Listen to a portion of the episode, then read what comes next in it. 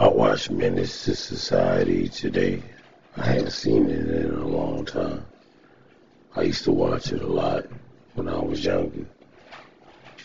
When I was younger, it was different watching it because I realized something today that I didn't realize when I first seen it. And that was these people were supposed to be children. They were supposed to be high school teenagers. I thought these were some grown men. I thought these was people in their thirties or forties. These were some kids, teenagers, seniors. Some of them weren't even that. Some of them supposed to be like 16, 17, 18 kids. I can't believe it.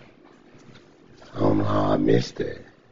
That changes the whole movie to me. Because I'm thinking about the stuff these kids were doing at that age. Killing people, having babies, uh, doing drive-bys, uh, unconscious and bloody, almost to death, moving out of town, getting kicked out of their grandma's house. I mean, stealing cars. It's just crazy. I thought I knew some kids that did some wild stuff, but this movie just takes the cake five minutes, within five minutes into the movie, he killed some people because somebody said, I feel sorry for your mother.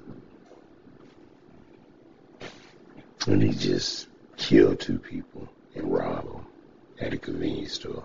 Five minutes into the movie. He was a menace to society. O-Dog was. He deserved to be in prison. So did Caine all of them deserve to be in prison.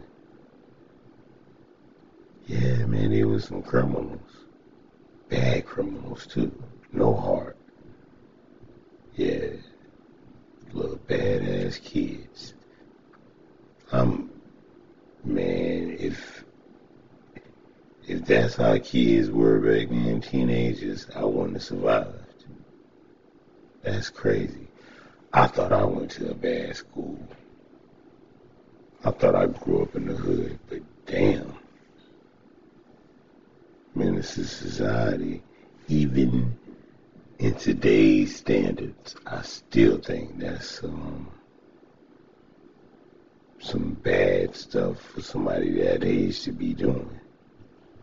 Like I said, I thought these characters, even until today, I never really thought about the age of the characters until I realized Caine was about to graduate from high school.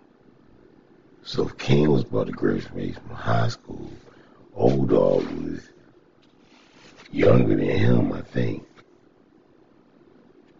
That would make O-Dog like 16, 17 crazy.